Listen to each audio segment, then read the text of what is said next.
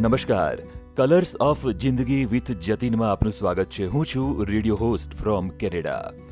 પતિ પત્ની બેઠા છે. પત્નીના ચહેરા પર મુસ્કાન છે, સ્મિત છે, હાસ્ય છે. પતિએ જોયું અને પછી કહ્યું કે, પત્ની, તમારા ચહેરા પર આટલી બધી મુસ્કાન, આટલું બધું હાસ્ય? બોલો, મારા વિશે વિચારો છો ને? ત્યારે પત્નીએ કહ્યું કે, ના ના, હું તો કંઈક સારું વિચારી રહી છું. સારા વિચાર ચહેરા પર હાસ્ય લાવે. ને હાસ્ય સાથે જીવન જીવવું એ બધાને ફાવે. સારા વિચારનો સ્ત્રોત એટલે સારી વાતો, સારા પ્રસંગો. ભગવાન બુદ્ધનું સ્મરણ કરીએ. એક સભાના સમાપન બાદ એક શિષ્યએ ભગવાન બુદ્ધને કહ્યું, હું પહેરું છું એ વસ્ત્ર જીર્ણ થઈ ગયું છે, જૂનું થઈ ગયું છે. ભગવાન બુદ્ધે તરત જ એ શિષ્યને નવું વસ્ત્ર અપાવ્યું અને પૂછ્યું કે, હે શિષ્ય હવે આ જૂનું વસ્ત્ર છે, એનું શું કરશો? એને ફેંકી દેશો?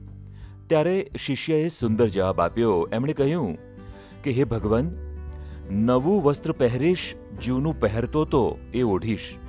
નવું વસ્ત્ર પહેરીશ અને જૂનું પહેરતો તો એ ઓઢીશ. ને જે વસ્ત્ર ઓઢતો હતો, પડદા એના બનાવીશ. જેના હતા પડદા, એણે આપ્યો છે સારો સાથ. જેના હતા પડદા, એણે આપ્યો છે સારો સાથ. એ પડદાથી લૂછીશ વાસણ. વધારું આગળ વાત? જેનાથી લૂછતો હતો વાસણ, એના બનશે પોતા. જેનાથી લૂછતો હતો વાસણ, એના બનશે પોતા. પોતાથી ચાલે સ્વચ્છતાનું અભિયાન. એવું સૌ કોઈ કહેતા. શિષ્યએ કેટલી સુંદર વાત કરી કે, હે ભગવાન, નવું વસ્ત્ર હું પહેરીશ. જૂનું પહેરતો હતો એ ઓઢીશ. જે વસ્ત્ર ઓઢતો હતો, એના બારીના પડદા બનાવીશ. અને પડદાથી હું વાસણ લૂછીશ અને જેનાથી વાસણ લૂછતો હતો, એને પોતાના કુટીર માટે સ્વચ્છતા અભિયાનમાં સામેલ કરીશ.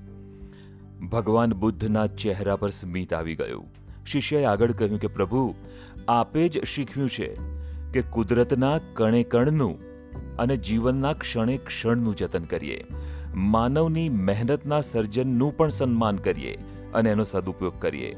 પછી તો વરસાદનું પાણી હોય, હવા હોય કે માનવનું કોઈ પણ સર્જન હોય. કેવી અદ્ભુત વાત મિત્રો. જીવન એ ઈશ્વરની દેન છે. સામે મળે એને પ્રેમથી કહેજો. કેમ છે? આ હતો કલર્સ ઓફ જિંદગીનો એક રંગ.